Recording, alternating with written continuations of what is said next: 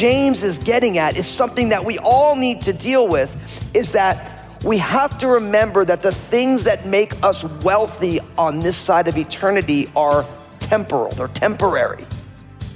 And really, what he's saying is the problem with the ways we think about wealth and riches is that it's all based on temporary things. Notice what he says your riches are corrupted.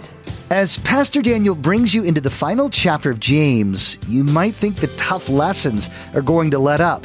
Sorry, that's not happening quite yet. Today, the book of James is going to remind you that what you have here on earth isn't what you want to put your security in. Everything here can go away in an instant. Clothes wear out, cars rust, money spent, so relying on earthly things doesn't make sense. Instead, look to the Lord. Now, here's Pastor Daniel in James chapter 5 as he begins his message. Hang in there. Jesus is real.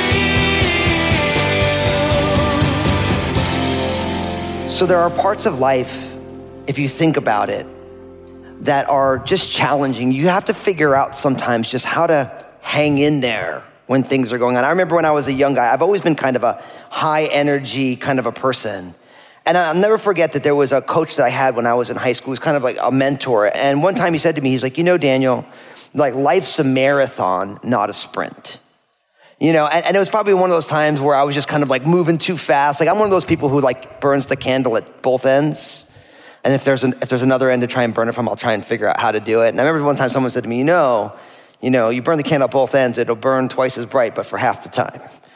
So I think my coach saw that in me and he's like, you know, Daniel, like life's a marathon, not a sprint. And really what he was saying is like, you know, you got to pace yourself a little bit. You know, there's a lot to do. But as I thought about life, and especially as I got into ministry, the work of the people of God, I remember people would say, you know, Daniel, marathon's a, a marathon, not a sprint. But as I've gotten older, what I realized is that actually life and ministry is not a marathon instead of a sprint. Life is kind of like an Ironman instead of a marathon. You know that, you, you know what an Ironman is, right? Like you, you, you run a marathon, but then you also bike for forever, and then you swim for a whole long time. And in a lot of ways, life is like that, that there is so much that happens. Life has a tendency to be relentless. And the biggest struggle that we all have, I think, in the midst of life that isn't a sprint or a marathon, but it's more of like an Ironman where it just keeps happening and things keep going. One of the things is we have to learn how to hang in there, how to be persevering, how to have endurance, how to have resilience. And one of the things that I've found in life is that it's really easy when everything is going easy, but when things are hard, a lot of people just tap out of the journey. And I see it in, in all of our lives, right? There's just times like, I just can't keep going. I remember a number of years ago, I got the pleasure of, of interviewing a, a very well known pastor, and it was in a conference for young pastors.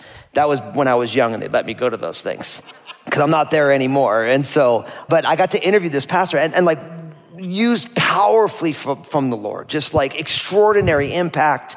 And I remember I asked them, I'm like, you know, listen, and they were celebrating 40 years in their ministry. And I said, hey, listen, you know, like, you know, 40 years of ministry, tremendous impact, you know, like, for a lot of the, the, the, pastors here, like we're just getting started. Like we're like if if each decade is a lap, a lot of us are in our first decade. Like, what would you attribute the great success of what God has done, other than to Jesus and the Spirit of God? Because we know that, but like with the knobs on your side of the wall, what would you attribute this impact to? And he's kind of laughed. He said, Well, you know, Daniel, I just kept showing up. And he's like, sometimes the person who just keeps showing up finds himself in the middle of all sorts of things that God has for him. And he's like, along the way, there was a million reasons to quit. Thing, I got hurt, I made mistakes, I'm a knucklehead, all these things go on. He's like, but I just kept on showing up. And what I've learned is that when we show up and keep showing up, God does tremendous work. And I remember just being like, hmm, that's a good word, isn't it? So today, I want to share with you in this series that we're doing in the book of James called Rubber Meets the Road, like we're living in real time, real life, right where life happens. A message that I'm calling Hang in There because James is encouraging the people who he's writing to to hang in there, to persevere, to endure. And I think it has tremendous implications for all of us. So open up your Bibles to James chapter 5. We're going to be taking verses 1 to 12 together. So if you brought your Bible, we've been studying James together for a while now. It's in between the book of Hebrews and First Peter, towards the very end of your New Testament. I want you to be able to read along with me. Now, I believe if you've been studying the book of James with us, this is a challenging book, isn't it? It's James is very direct and he's and he's hitting at real life and the Bible is meant to be convicting and challenging. It's meant to call us to a place that we're not at. Right? But like in some ways as I've been studying the book of James, chapter 5 is the last chapter and I realize that James in a lot of ways is like Rocky Balboa. You know, like, like, you know, Rocky Balboa, the Italian stallion, he's my uncle. He's from Philly. We don't hold that against him. You know, but you know, in every Rocky movie, like Rocky gets stronger in the last round. You know, and what's funny is, is you think we've hit all this real serious stuff in the book of James, but then you think like it's the fifth chapter, it's the last chapter. James is going to kind of like just kind of dial it back. But James is Rocky. He comes out throwing haymakers in chapter five. Like literally, like James is not, he's not backing off at all. It's like he's like, if I don't, if I don't knock you out in this round, I'm not to win. And so what we're to study today is challenging. It's going to be convicting. It's to be potentially offensive. So because of that, I'm to ask for your forgiveness in advance. Will you forgive me for stepping on your toes in this message? Will you forgive me? Yes. Okay. Now listen, everyone remember this moment. Make a little mental snapshot. Because when I offend you in the midst of the message, you already said you forgive me. So you have to like let, and this is church. We take forgiveness seriously here in the house of God. It's the F word in church is forgiveness. Yeah, you like that, right? That's good, right? The F word in church is forgive. That's good. You can write that down, tweet it out for your friends. But here's the deal. Because you've already forgiven me, you have to just trust, because this is God's word. And I've been challenged by what I'm going to share with you today, and, I, and my job is to tell you what it says. So, you guys ready? Okay, everyone ready? Like right now, we're all in like our boxing corners a little bit. They're throwing water on you. They're getting you ready. Okay, you ready? Here we go. You're, everyone's in the corner. He's getting a little. Okay, James chapter five, verse one. Come now, you rich, weep and howl for your miseries that are coming upon you. Your riches are corrupted and your garments are moth eaten. Your gold and silver are corroded, and their corrosion will be a witness against you and will eat your flesh like fire. You have heaped up treasure in the last days. Indeed, the wages of the laborers who mowed your fields, which you kept back by fraud, cry out. And the cries of the reapers have reached the ears of the Lord of Sabaoth. You have lived on the earth in pleasure and luxury. You have fattened your hearts as in the day of slaughter. You have condemned, you have murdered the just. He does not resist you. I told you he was throwing haymakers, right? Like James is just coming out strong here. Now, let me give you the principle and then we'll unpack it.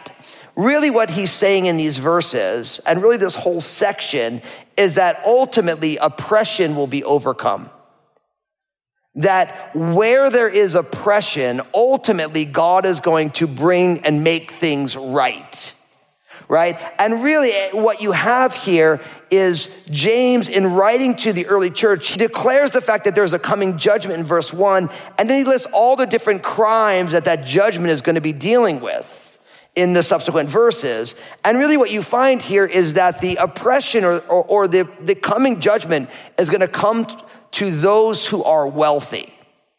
Okay? Now, right now, everyone's saying, well, that's great, Fusco, because I'm not wealthy. Right? That's, that's, what, that's how this goes. It's like, yeah, that's not me. But here's the deal I did a little search because the internet's a totally cool place, you know, and I, and I put into, into my browser window the global wealth calculator, right? And I thought to myself, I'm like, how can I make this real for everybody here at Crossroads? And I'm like, I, I put in there, I'm like, what? So I, that's, I got the global wealth calculator. One, I open up another window. What is the median income of a household in Clark County, Washington? I found that it's $58,000 a year. Right? So I'm like, okay, 58,000, that's, that's the average. And I'm like, I'm gonna cut that in half. If somebody makes $24,000 a year, which is minimum wage job for 40 hours a week minus taxes, I put that into the global wealth calculator, which says, how, where do you stack up percentage wise with the rest of the 8 billion people on the globe? And you know what I found out? If you make $24,000 a year, that you are in the top 8% of highest wage earners in the world. So I want you to look at the person next to you and say, You're filthy, stinking rich. now, I have my tongue in my cheek, and I, I hope you're not stinking. You know what I mean? I'm, I, I didn't smell everybody on the way in. But the idea here is like we have this tendency to think, well, we live in America and like, oh man, there's all those super rich people, and I'm not that person. But that's just that's one perspective. And if you zoom out from just this is where we live and you zoom out to the whole world, I mean, half of the median income in Clark County, Washington, where Crossroads gets the pleasure of living and doing ministry, $24,000 a year puts you in the top 8% of wage earners.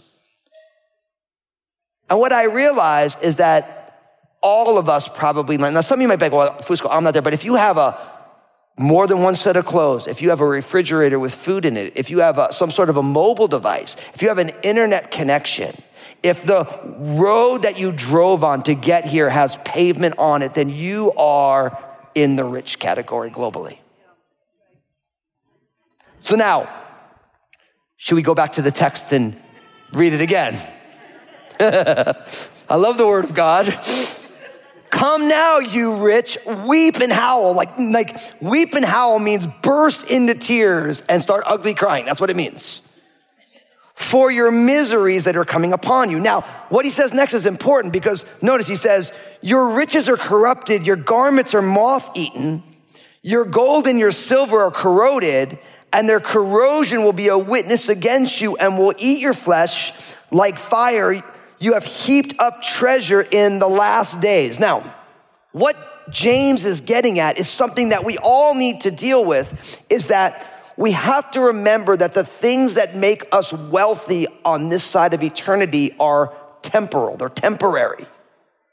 And really, what he's saying is the problem with the ways we think about wealth and riches is that it's all based on temporary things. Notice what he says your riches are corrupted. So, like, whatever it is that you hold your riches is have the opportunity to be devalued. Your garments are moth eaten. Now, maybe moths aren't eating your clothes, but maybe too many times through the washer and dryer are. Right? And so he's saying these things are being devalued. He's saying silver and gold are corroded. So the idea is they're precious metals. Now, someone, be like, well, who keeps gold and silver. We're not pirates, man. My Bitcoin isn't going to corrode. Well, yes, it might, because at some point everyone's going to realize there's no value to that stuff. Now, I'm not knocking Bitcoin, I'm not knocking it. But the thing is, it's the whole idea that we have our trust in these riches. Now, guess what? Jesus says the exact same thing. So listen to what Jesus said. This is Matthew chapter 6, verses 19 to 21. Jesus says, Do not lay up for yourselves treasures on earth where moth and rust destroy and where thieves break in and steal, but lay up for yourselves treasures in heaven where neither moth nor rust destroys and where thieves do not break in and steal. For where your treasure is, there your heart will be also. So now what we do is when you, when you take what Jesus is saying, what James is saying, really this is about where our heart's allegiances are.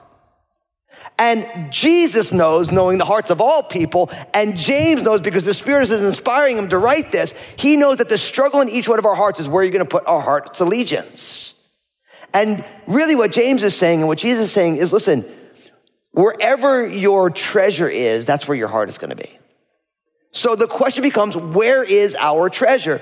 And Jesus says, do not store up treasures on earth. You know when something is a treasure on earth because it can be devalued by either people or nature. So anything that is breaking down, your gold that isn't brilliant anymore, your house, your car, all these things, your clothes. Maybe you're like, well, man, listen, all my wealth is in this thing. If it can be devalued by a person or by the normal course of nature, that is a treasure on earth. Now, and really what Jesus and James want us to make sure is that we put our treasure not in temporary things, but in eternal things, in heavenly things. Oh, there's a little golf clap. Praise the Lord. One person's like, yeah, yeah. Okay. So when you put that in place, what we're going to realize as we look back at James now is you have to ask yourself, where is your treasure really found? Now, what I've learned, I've been walking, I've been on the globe, making this its rounds around the sun for 40, almost six years now, and amen. And I've been walking with Jesus for like half of that time. And what I have found in my own heart is that the only things that bring me stress are temporary things and not eternal things. I've never met someone who's like, I am so scared that God's grace isn't sufficient for me. I am so nervous that there will be no room for me in heaven when I die. Never met somebody like that. But I've met a lot of people like, I just don't know how I'm going to retire. Now, I'm not trying to minimize the reality that there are earthly concerns. But all the things that create the stress in our lives are temporary things and not eternal things. And what I believe is the things that bring me worry and fear and stress, they are invitations from me to stop letting my treasures be here on earth and let my treasures be in heaven. So the fear shows me that's where my earthly treasure is, and I'm supposed to have a different treasure. Now, when we get back to James now, because I've only given you part of the story, and if you just shut this off right now, you're missing what James is trying to say. The problem for the rich in James chapter 5 is not what they have. The problem is the way that they are choosing to maintain it, grow it, and they do it through wickedness and oppression.